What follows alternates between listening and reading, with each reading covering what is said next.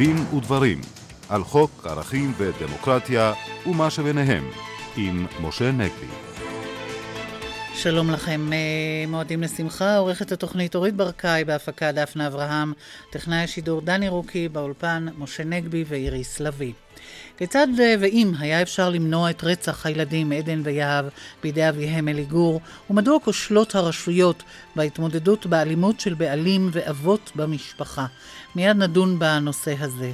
האם בג"ץ פגע בסמכויות הכנסת ובעקרון הפרדת הרשויות, כאשר ביטל פה אחד את החוק המאפשר כליאה ממושכת של מבקשי מקלט מאפריקה? על כך נשוחח עם אורחנו באולפן, הפרופסור אלכס יעקובסון מהאוניברסיטה העברית, חבר הוועד המנהל של מרכז מצילה למחשבה ציונית, יהודית, ליברלית והומניסטית בנושא הזה. כמי שחקר את אופייה של ישראל כמדינת הלאום היהודי, נשאל אותו גם על השפעת פסק הדין בנושא הזה. האם התקנת מצלמות מעקב בבתי ספר היא חוקית, והאם בכלל אפשר להגן על צנעת הפרט בעידן הפייסבוק?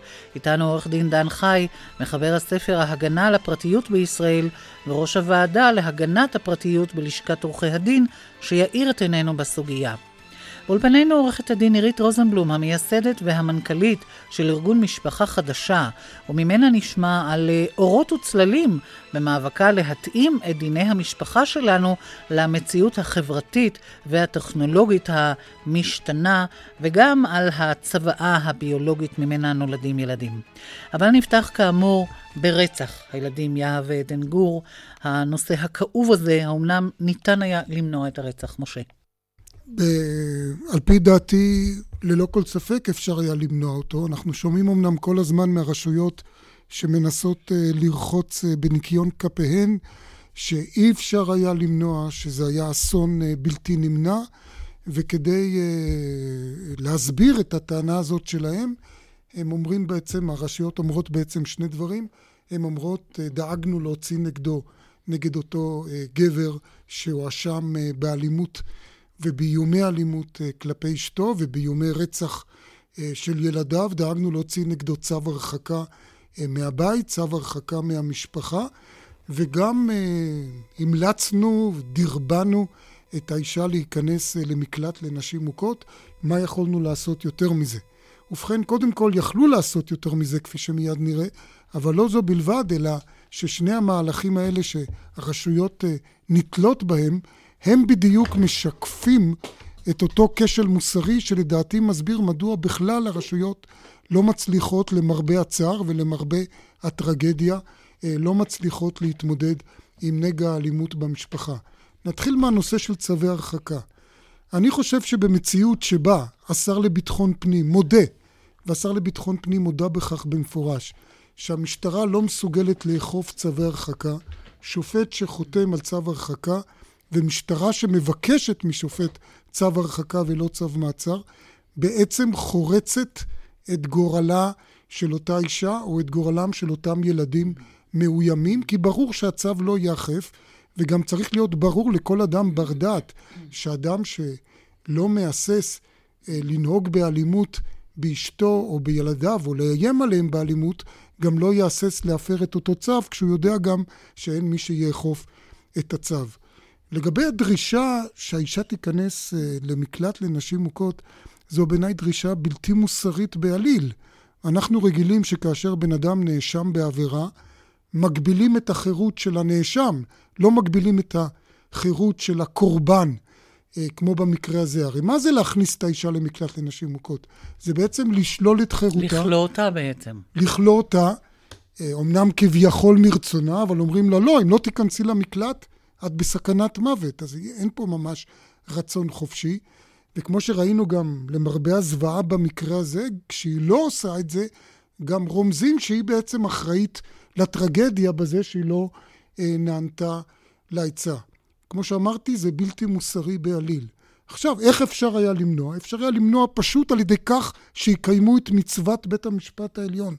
בית המשפט העליון מפי השופט חשין אמר לפני שנים לא רבות בצורה ברורה ביותר, שכאשר יש אה, ראיות לכאורה, ופה כאמור היה כתב אישום נגד אדם שהוא נוהג באלימות אה, אה, כלפי בני משפחתו, בין אם מדובר באישה, בין אם מדובר בילדים, לא רק שיש סמכות, אלא צריך להחזיק אותו במעצר עד תום ההליכים המשפטיים נגדו. אגב, בית המשפט אמר שצריך לנהוג כך גם אם האישה עצמה, האישה המוכה, מבקשת שלא לעצור אותו. כי אנחנו יודעים שהרבה פעמים נשים אומללות, שעוד פעם, גם מתוך הפחד וגם מתוך החשש שתיפגע פרנסת המשפחה, מבקשים לא לעצור את הבעל. בית המשפט אמר, חיי אדם והגנה על חיי אדם מעל הכל, ולכן, כמו שאמרתי, לא רק מוצדק, אלא צריך אה, לעצור את אותו אדם.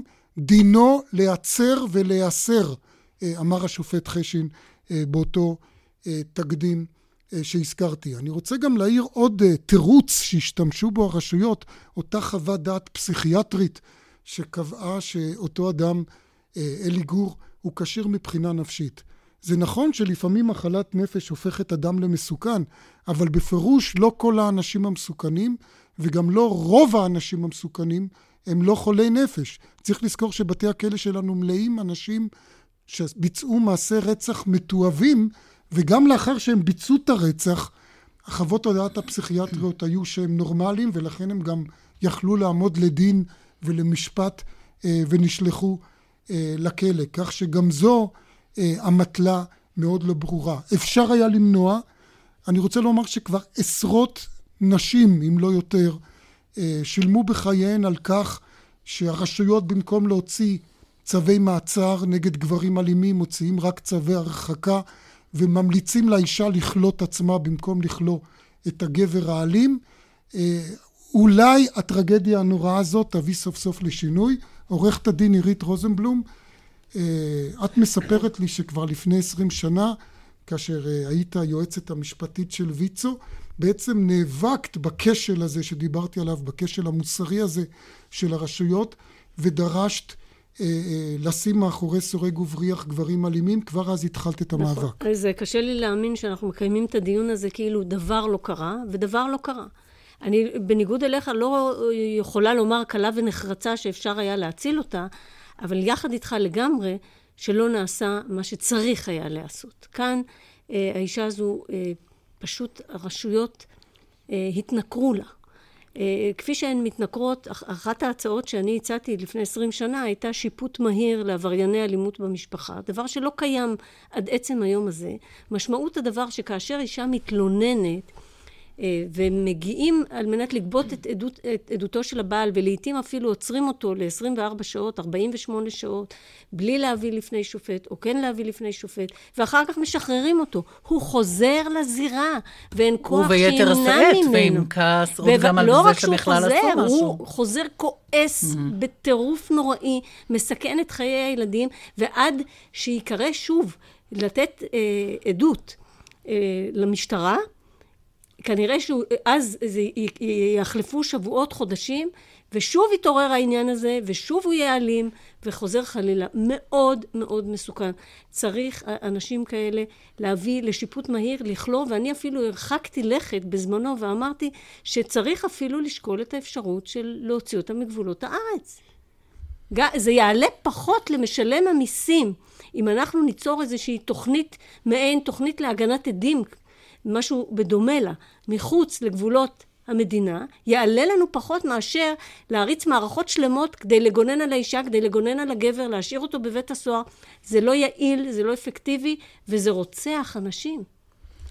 נסתפק בדברים האלה בנושא הכאוב הזה, ועכשיו להכרעת תשעת שופטי בג"ץ פה אחד, לבטל את הסמכות החוקית לכלוא מבקשי מקלט מאפריקה, ואנחנו רוצים לדבר על זה בכמה היבטים. קודם כל, האם זה באמת אה, פוגע בסמכות הכנסת, כפי שטענו? תראי, איריס, אפשר אה, להסכים לפסק הדין של בג"ץ, ואפשר לחלוק עליו, הכל לגיטימי. אבל אה, אי אפשר להתכחש לעובדות או לעוות עובדות. ואני חושב שזה אבסורד לבוא ולהגיד שפה בג"ץ אה, פגע אה, בסמכות הכנסת. משום שמי שהסמיך את בג"ץ לבטל את החוק הזה זו הכנסת עצמה. תכף נשמע מאורחנו פרופסור יעקובסון שהיה עד ראייה להסמכה הזאת של בג"ץ, אבל אני רוצה להזכיר לכולם, הרי לחוק יסוד כבוד האדם וחירותו קוראים לא בכדי כבוד האדם וחירותו ולא כבוד, כבוד האזרח, האזרח כן. וחירותו. כלומר, ברור מכותרת החוק, ואת הכותרת קבע לא משה נגבי ולא בג"ץ, אלא כנסת ישראל אה, ברוב קולות. הכנסת באה ואמרה, החירות היא לא רק שייכת לאזרחים, היא גם שייכת לאדם אה, שאיננו אזרח. עכשיו, נכון, בוודאי שהזכות לחירות היא לא מוחלטת. הרגע דיברנו על זה בהקשר של אותם בעלים אלימים. ומותר לשלול חירות לתקופה קצובה, לתקופה מידתית, כאשר יש ראיות נגד בן אדם. אבל אני רוצה גם להוסיף ולומר, ופה אני אומר עוד פעם, כנראה שחלק מהמבקרים לא קראו את פסיקת בג"ץ. בג"ץ לא רק שלא התכחש למצוקה שיוצרת אה, בעיית מבקשי המקלט, הוא התייחס לזה בצורה מאוד מפורשת, למצוקה בדרום תל אביב ובפריפריה ובכלל, אבל בג"ץ אמר את המצוקה הזאת צריך לפתור, א', כפי שכבר פותרים על ידי גדר, ב', על ידי קיום הוראות החוק הבינלאומי, שאומר, תעשה סינון, תבדוק, אלה שהם לא פליטים ולא מבקשי מקלט, זכותך לגרש אותם. למה להחזיק אותם בכלל בכליאה? אלה שהם כן פליטים ויש להם סכנת חיים במקום שהם באו ממנו, אתה חייב לתת להם לא אזרחות, אבל אפשרות לחיות פה. או לפחות אם אפ... הם בתהליך של בקשת פליטות. ואגב, אפשרות לוקח... לחיות זה אומר גם אפשרות לעבוד, ואז הם לא ייגררו אולי לחיי אה, פשע מתוך אה, מצוקת רעב אה, וכולי, אבל mm-hmm. אני רוצה פה באמת אה, לפנות אליך, אה, פרופסור אלכס יעקובסון, אה, לפני עשרים שנה, קצת יותר, כאשר עבר חוק יסוד כבוד האדם וחירותו, שעליו הסתמך בג"ץ אה, בפסיקה הזאת, אתה נכחת שם, היית אז אה, יועצו של אה, חבר הכנסת דאז אמנון רובינשטיין, שהיה אחד מארבעת האבות של החוק הזה. היום אתה עצמך פרופסור באוניברסיטה העברית. איך אתה רואה את הסוגיה הזאת? כן, העניין הזה של כביכול בית המשפט לקח לעצמו את הסמכות לבטל חוקים בלי, בלי הסכמה של הכנסת, פשוט לא נכון עובדתית. אפשר להתווכח אידיאולוגית על האם זה רעיון טוב שבית משפט יפסול חוקים, ואפשר להתווכח באיזו מידה ובאיזו רמה של uh, התערבות ובאיזה רוחב של פרשנות הוא צריך לעשות את זה. אבל זה שהכנסת נתנה לבית המשפט סמכות uh, כזאת, זה יודע כל מי שקרא את החוק. החוק אומר מה לכנסת אסור לעשות. הוא קובע רשימה של איסורים. אסור לפגוע בזכויות האלה, אלא בחוק שהוא תואם את ערכיה של ישראל כמדינה יהודית דמוקרטית, והוא מידתי, מידתי. הוא למטרה ראויה, ובמידה שאינה עולה לנדרש. בא אזרח ואומר, החוק הזה הוא לא למטרה ראויה, והוא, לא, והוא למעלה מהנדרש, והוא בניגוד לערכיה של ישראל כמדינה יהודית ודמוקרטית. אז מי יחליט? ברור שכשהחוק קובע מה למחוקק אסור לעשות, אז בית המשפט קובע. ואני חייב לספר שהייתי, באמת ישבתי אה, שם למעלה וראיתי את הפעולה הזאת, ולפני כן הייתי במזנון הח"כים וראיתי את חבר הכנסת אה, מיכאל איתן שהתנגד לעניין הזה, שראה, קרא את החוק לפני ההצבעה. אגב, לא בסדר שלא היה דיון בסיעת הליכוד, אני, ביקורת שלו בנושא הזה מוצדקת, כל הכבוד זה בעיה של סיעת הליכוד, אבל הוא קרא את הדבר הזה בלי שהוא למד את זה קודם, ומיד ראה שזו התוצאה, ואני זוכר שהוא נכנס למזנון הח"כים וזעק, כנסו כולם למליאה, הולכים לבטל את ריבונות הכנסת, את הזכות הבלתי מוגבלת של לעשות כל מה שרוצים. וארוחת הצהריים באותו יום הייתה מאוד טעימה כנראה במזנון, ורוב חברי המחק לא נכנסו. מי שנכנס הכריע ברוב קולות, ככה פועלת אבל הכנסת. אבל איך אתה רואה את הדברים? האם זה אכן באמת מאיים על ההגמוניה של הכנסת? הכנסת, לא, הרי במרבית המדינות הדמוקרטיות היום יש חוקה שאומרת שבה בדרך כלל הפרלמנט הוא זה שמקבל את החוקה, אם לא פרלמנט אז זה גוף אחר שהוא נבחר, זה לא השופטים קובעים, אלא נבחרי העם קובעים מהם כללי היסוד, והם קובעים מהם העקרונות שאסור לפגוע בהם, והם קובעים את המנגנון המשפטי כזה או אחר לבקר את זה. אנחנו בזה הצטרפנו למועדון מאוד רחב, שכמעט אין לו היום יוצאים מן הכלל, אפילו באנגליה, שפעם נכון. היוצא מן הכלל למעשה זה מוגבל. עכשיו, אבל ההבדל בין ישראל לבין רוב המדינות שיש בהן חוקה, שבמדינה רגילה קשה מאוד לתקן את החוקה. אם בית המשפט העליון המשפט האמריקאי פוסק דבר שלא מוצא חן בעיני נבחרי העם, וזה קורה לא מעט, והם כועסים. יותר מ-40 שנה מאז שבית המשפט העליון האמריקאי אמר שאי אפשר להגביל הפלות. הפלות, ויש על זה... ומאז, למרות שהציבור האמריקאי יש הוא מאוד נגד, חלוק, לא מצליח. גם שהרפובליקנים בשלטון. אבל השנה בית המשפט העליון האמריקאי פסל הוראת חוק לוקאלית ב States, שבעצם מנעה נישואי בני זוג מאותו מין. כן, כן, זאת ההחלטה האחרונה. כן, כן, זה דרמה. אז כל העניינים האלה, שגם עליהם יש ויכוח, וזה דבר מקובל, שיותר שמרנים, יותר ליברליים, פרשנות, תמיד אומרים שהפרשנות יותר רחבה, אבל ההבדל הוא שבארצות הברית נבחרי העם, אם הם לא מרוצים, הדרך היחידה שלהם זה לתקן את החוקה, שזה תהליך מאוד ארוך ומאוד קשה, בעוד שאצלנו. הכנסת יכולה בכל רגע לבטל את חוקי היסוד. אם באמת הכנסת חושבת שבית המשפט עושה עם חוק יסוד זכויות, זכויות האדם וחירותו משהו שהיא לא מוכנה לחיות איתו, לא, לא להתלונן, לא, אלא לא מוכנה לחיות איתו. כמו שזכור לך ודאי חוק יסוד, אז זה אפילו לא משוריין ב-61. כן. שגם זה לא שריון אמיתי. את חוק יסוד כבוד האדם וחירותו אפשר לעשות, יש לי עצה, כל מי שמתלונן, אני יכול לנצח את הצעת החוק. חוק יסוד כבוד האדם וחירותו בטל. זה כל מה שצריך. אם הכנסת מעבירה את זה, אין חוק יסוד. ברוב משבח, רגיל, לא מיוחס. ברוב רגיל אפילו כן. צריך... ואני רוצה לשבח את הפוליטיקאים שלנו, דרך אגב, שהם לא מבקד... עושים את זה. הם לא עושים את זה. והם לא עושים את זה משתי סיבות. אחת, שיש מחסום בושה. מחסום בושה, וזה יפה, לא תמיד יש בושה בפוליטיקה. עדיין קיים. ולפ... כן, עובדה, עובדה, הנה, הוכחנו מדעית כן. שהוא קיים. והדבר השני שהם לא רוצים לעשות את זה, שהם לא סומכים אחד על השני. והם לא רוצים להיות במצב שהם, שאין להם שום בית משפט לבוא אליו, כמו שהם אוהבים לעשות, גם מימין וגם משמאל. גם אלה שמבקרים את בית המשפט, אגב, זה בסדר, מותר לבקר אותו, גם אני לפעמים מבקר אותו. אבל אלה שאומרים שאסור לו לגזול את סמכות החקיקה של הכנסת, הולכים לבית המשפט כשהם חושבים שהמתאים פגעו בהם. ולכן פה הכנסת, אם היא לא מרוצה, היא חופשית לעשות מה שהיא רוצה. תראה, פרופסור יעקובסון, אתה הבהרת לנו אה, ש... אין ספק שעל פי חוק היסוד הקיים, שהכנסת כאמור יכולה לשנות אותו, בית המשפט היה רשאי להתערב.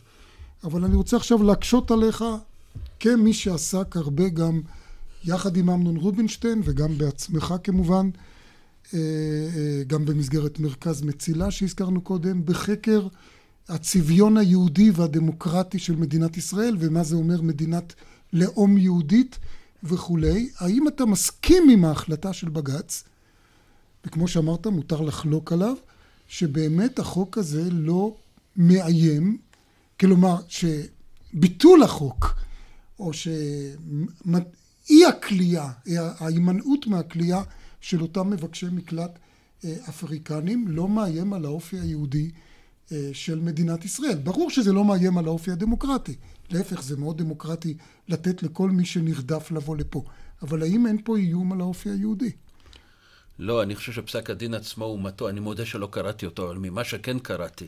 קודם כל אני רוצה להגיד על פניו, תשעה שופטים, כולל שופטים שמרניים, כולל גרוניס שהוא שופט שמרני, כן. אה, ושהוא השמרני זה לא אומר שהוא מוכן להפקיר את זכויות האדם. אולי מישהו חשב שאם ממנים שופט שמרני זו התוצאה. אבל הוא שמרני. במקום שיש חילוקי דעות בין שופטים, הוא בדרך כלל באותו צד שלא רוצה לבטל חוקים של הכנסת. נכון. באותו יום הוא חלק על עמיתיו בעניין של פיטורי אה, ראשי ערים, נשאר נכון. במיעוט. אגב, אני מסכים איתו, כי זה לפי דעתי הכנסת צריכה לקבוע את הנורמה, אבל זה, זה כן. הוויכוחים, ואגב, זה לזה שאני בטוח תמיכה ציבורית מאוד רחבה, כי זה נגד פוליטיקאים ונגד השחיתות.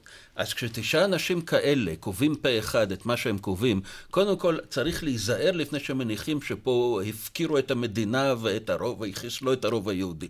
אלה אנשים שלא לא כל כך בקלות צריך להאמין שהם עושים את זה. למעשה, יש כאן דילמה מאוד אכזרית, זה כל אחד מבין. פוטנציאלית, אם, אם באמת שוללים מדינת ישראל אפשרות לשמור על גבולותיה, כולם מבינים שלא תהיה ישראל, היא לא יהודית ולא דמוקרטית, בסדר? וגם לא תהיה סיבה לבוא לפה. כי אנחנו המדינה היחידה בעולם... אגב, לא אמרו שאי אפשר אה, לא לתת להיכנס, אבל לא לכלוא אותם כ... אה, כסוג של סנקציה. לא לכלוא אותם לשלוש שנים. זמן. כן, כן. היה שם צירוף של דברים מאוד קיצוניים, גם, גם לתקופה לא סבירה, אפילו השלוש שנים זה לא הסופי. והיועץ המשפטי של הכנסת ניסה להציע חוק פחות דרקוני, והעיקר הוא זה מה שאמרת. החוק נחקק. והם גם מציינים את זה בהחלטתם. החוק נחקק, באמת היה מצב בלתי נסבל, שהגבול היה פתוח. אז אתה לפעמים עושה דברים מאוד דרסטיים. כדי, כדי לאזן את זה, למרות שזה אין לזה צורה. הדבר העיקרי, וזה אגב, שוב, צריך לשבח את הממשלה, אין מה לעשות, ולבקר את הממשלות הקודמות שלא עשו את זה. מדינת ישראל לא יכולה להרשות את עצמה, אגב, היום זה גם מבחינה ביטחונית מסוכן. הגבול צריך להיות סגור, ואז אפשר לדון למי כן, למי לא, אז המדינה שולטת בזה. ויש גדר, לא? ויש גדר, זה הדבר. Mm-hmm. כן, אני אולי לא... מאז שהחוק נחקק יש שינוי גדול, וזה הגדר, והחוק, דרך אגב, גם לפני שהבג"ץ התערב, על פי הנחיית היועץ המשפטי לממשלה, לא חל על אלה שנכנסו לפני שנים. כל הקהילה הזאת שקיימת בדרום ירושלים, זה לא נוגע לה. אי אפשר לפי החוק הזה היה למעשה... דרום ירושלים או דרום תל אביב? דרום תל אביב, כן. כמובן, לא... ירושלים לא הגיע. דרום תל אביב. לעומת זאת, החוק חל רק מי שנכנס, והאמת היא שלא נכנסים. מאז שיש גדר, כמעט, מאז תחילת השנה יש כמה עשרות אנשים.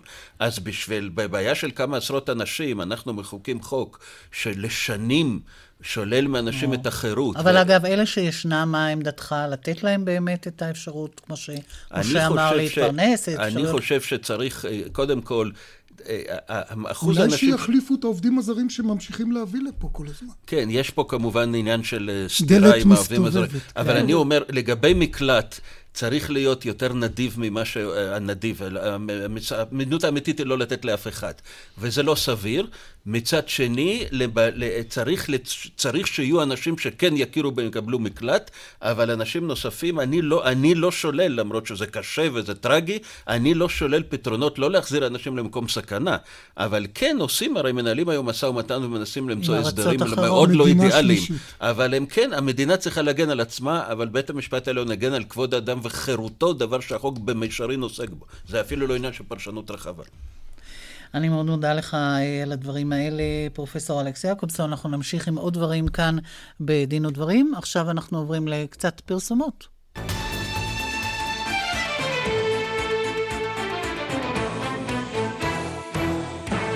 אנחנו כאן בדין ודברים, עכשיו לנושא הבא. בבתי ספר רבים אה, באחרונה מותקנות מצלמות מעקב, אפילו ללא ידיעת התלמידים והוריהם.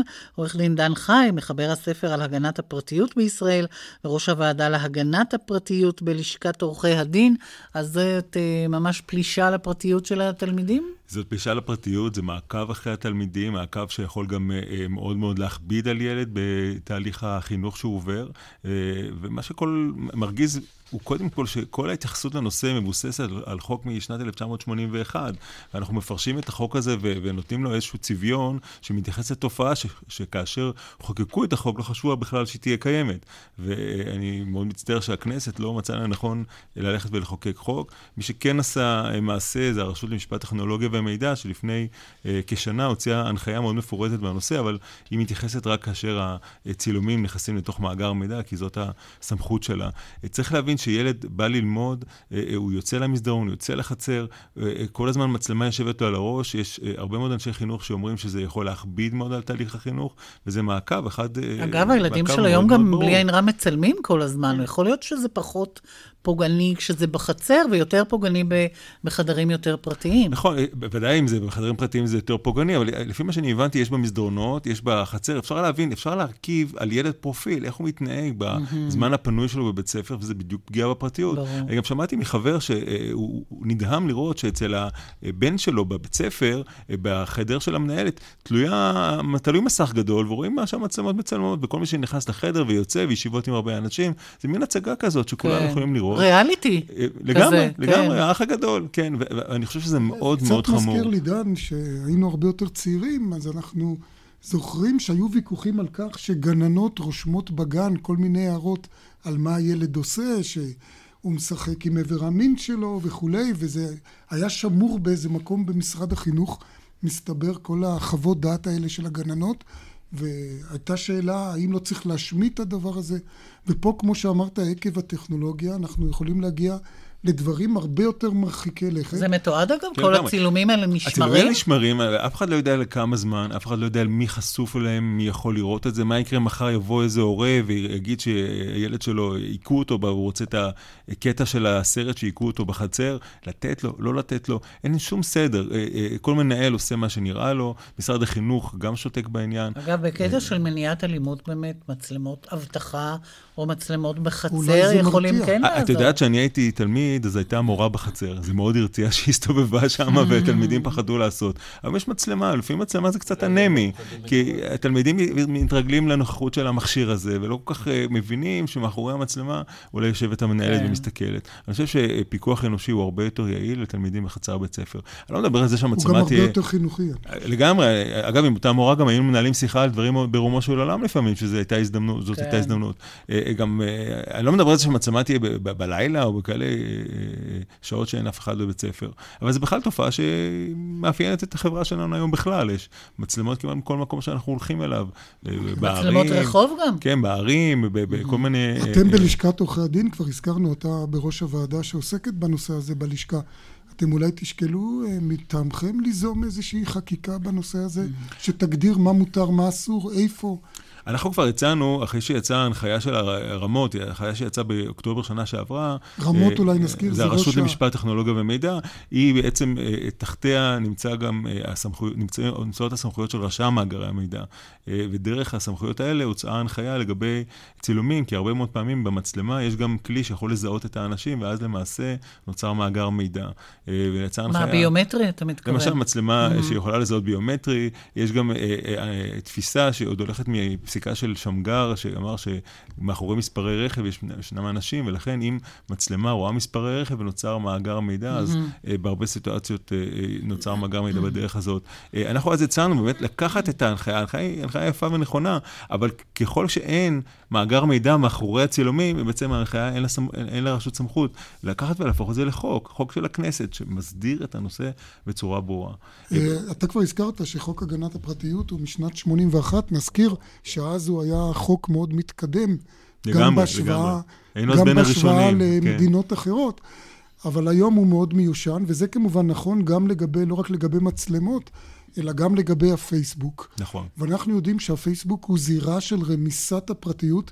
לפני ימים אחדים נתקלתי בכתב אישום, שאני אגב מאוד מברך עליו, שהגישה פרקליטות מחוז המרכז נגד אדם שנפרד מחברתו, ובתור נקמה הלך ובפוטושופ הדביק את הפרצוף שלה לתמונות פורנוגרפיות והפיץ את זה ברשת וגם אה, הפיץ סרטונים פורנוגרפיים אה, אה, כאלה ואחרים שלתוכם הוא שתל את החברה שלו וחברות אחרות שלו לשעבר. אולי צריך להבהיר, דן חי, שפה יש עבירה על החוק, כמובן, הראיה שגם הוגש כתב אישום, ושהפייסבוק זה לא איזה מקום מחוץ לחוק. ודאי, אנשים לא מבינים, יש הרבה דיבורים על האנונימיות ברשת וזה שזה כיכר העיר החופשית.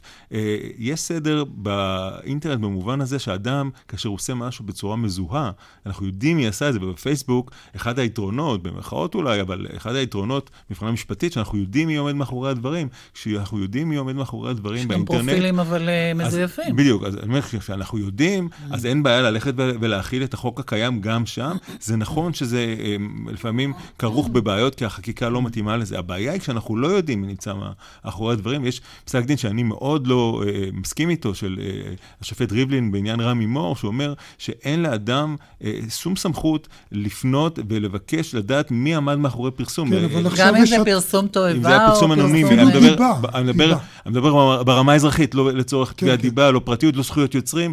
שום דבר, זה, כן, זה מת ברמה האזרחית, והמשטרה, עכשיו... אנחנו יודעים, לא ממהרת לאכוף את החוק בדברים האלה בשגרה היומיומית, אלא רק במקרים הקיצוניים לצערנו. ש, אבל שאנחנו... יש עכשיו, אני מסכים איתך שזה לא, שהפסק דין הזה לא רצוי. אגב, אני לא בא בטענות לשופט ריבלין, הוא בעצמו גם אומר, יכול להיות שזה לא רצוי, אבל לדעתו היום החוק לא מאפשר לחשוף את הבן אדם.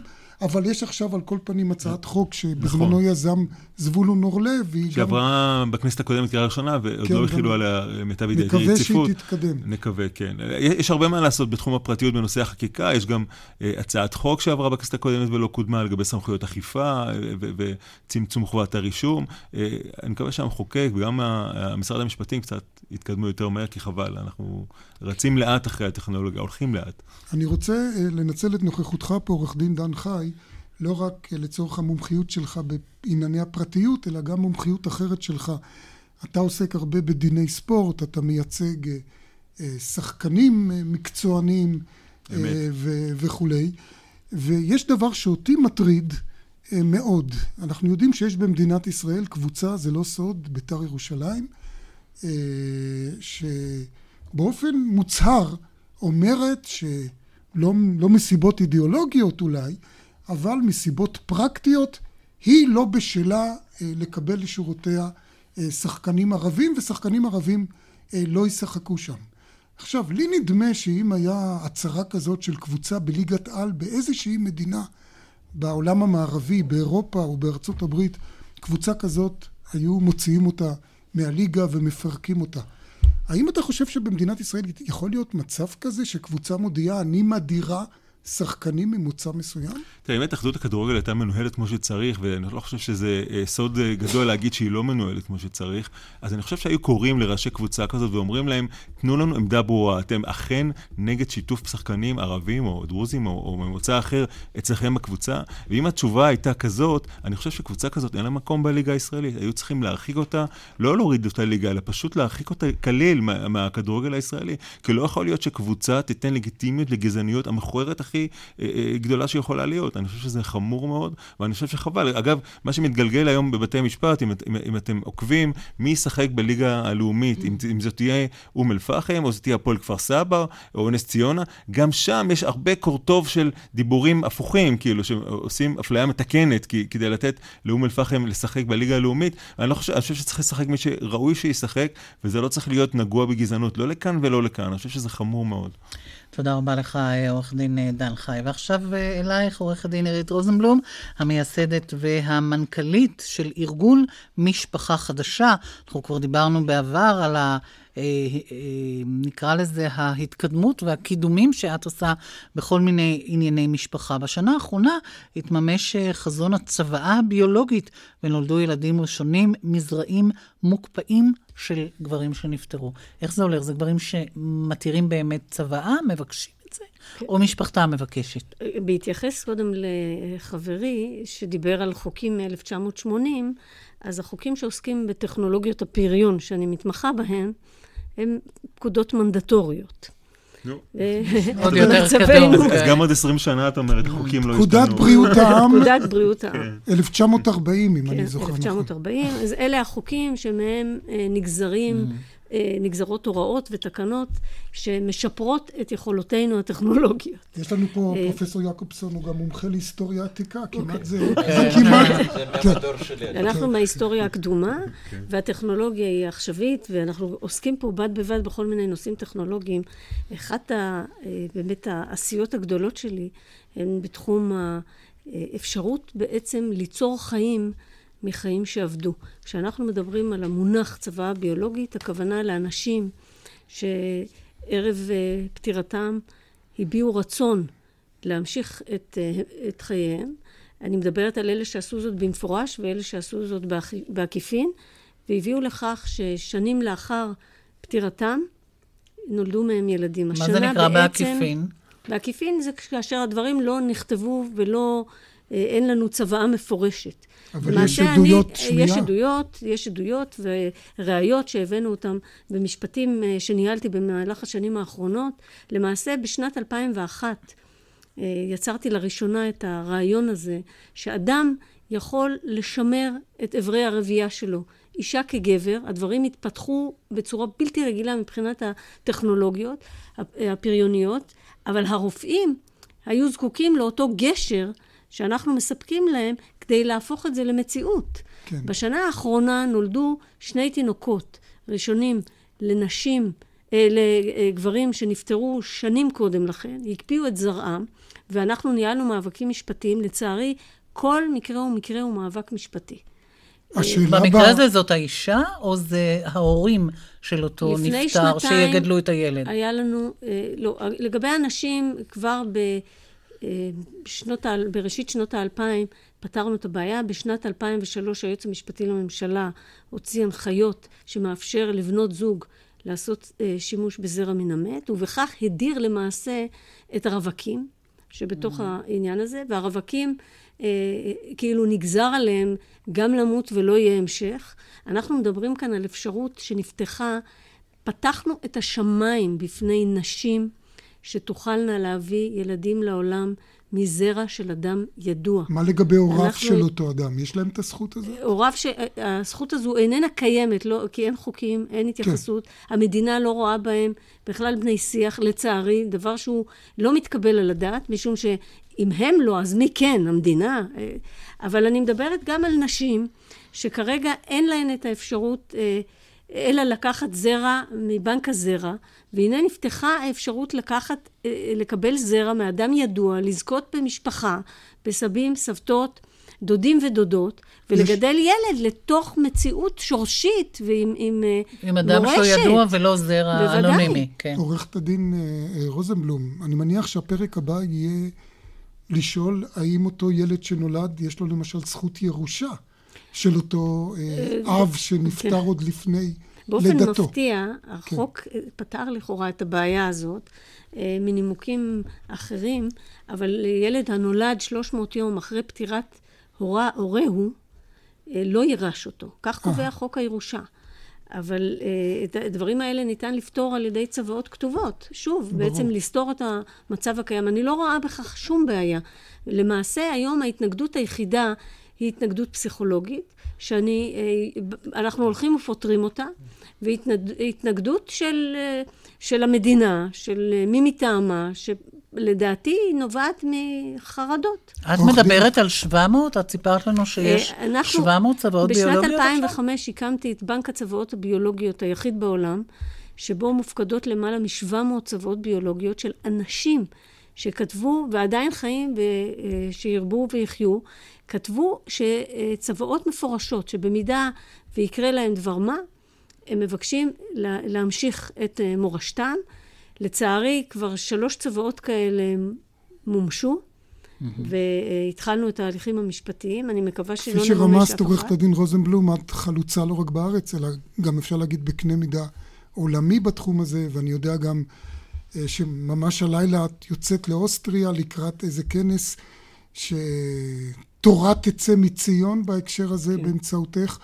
אה, אבל עורך דין דן חי, רצית להעיר משהו? רציתי, רק המחוקק הישראלי לא כל כך טוב בעיסוק של מה יהיה אחרי המוות, כנראה. היה ב-2007 חוק דווקא ממשלתי, שעסק במה קורה בזכות לפרטיות אחרי שאדם נפטר, מה קורה עם הסודות שלו וכל הדברים, עם סרטים פונוגרפיים שבהם הוא מצולם, וועדת החוקה מסמסה את החוק ואמרה, אי אפשר לקבוע מה יהיה אחרי המוות, אה, אי אפשר לקבוע כזה חוק, אין פרטיות אחרי המוות.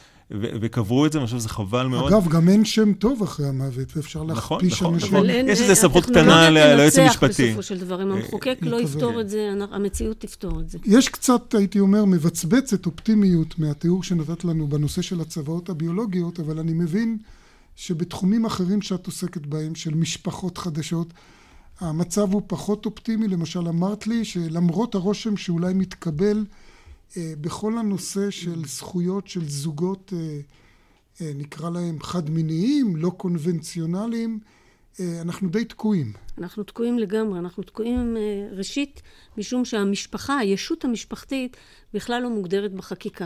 יש לנו בתי משפט לענייני משפחה, והם עצמם לא לגמרי הגדירו מהם ענייני המשפחה, מהם גבולות ענייני המשפחה. וכאשר אני מביאה לפתחם את כל הטכנולוגיות החדשות, ומתחת לחופה יעמוד האב תורם הזרע, האם הפונדקאית, האב המאמץ, האם הביולוגית, מי ההורים, בעצם בית המשפט לא יכול להחליט. בית המשפט שלנו היום עוסק בשאלה האם בני זוג שאינם נשואים, הם, אה, הוא יכול לדון בעניינם? או שלא יכול לדון בעניינם. אם הם ואנחנו, בכלל משפחה. ואנחנו מבזבזים שעות שיפוט וזמן מיותר על השאלות הכי טריוויאליות. לך יש עמדה ברורה?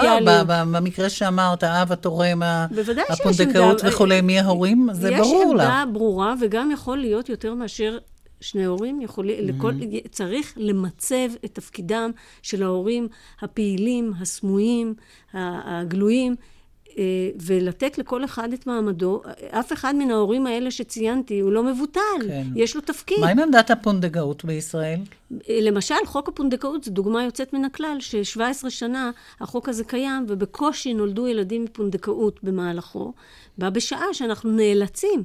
אני ב-2002 עתרתי לבג"ץ בעניין הזה, והפסדתי את הבג"ץ, ומאותו שלב יצאנו לעשות את, את כל הפעולות הללו בחו"ל. לצערי, עד עצם היום הזה, עד רגעים אלה ממש, אנשים מחפשים את עושרם אבל יש פונדקאות, אבל היא מוגבלת לזוגות. רק לבני זוג, mm-hmm.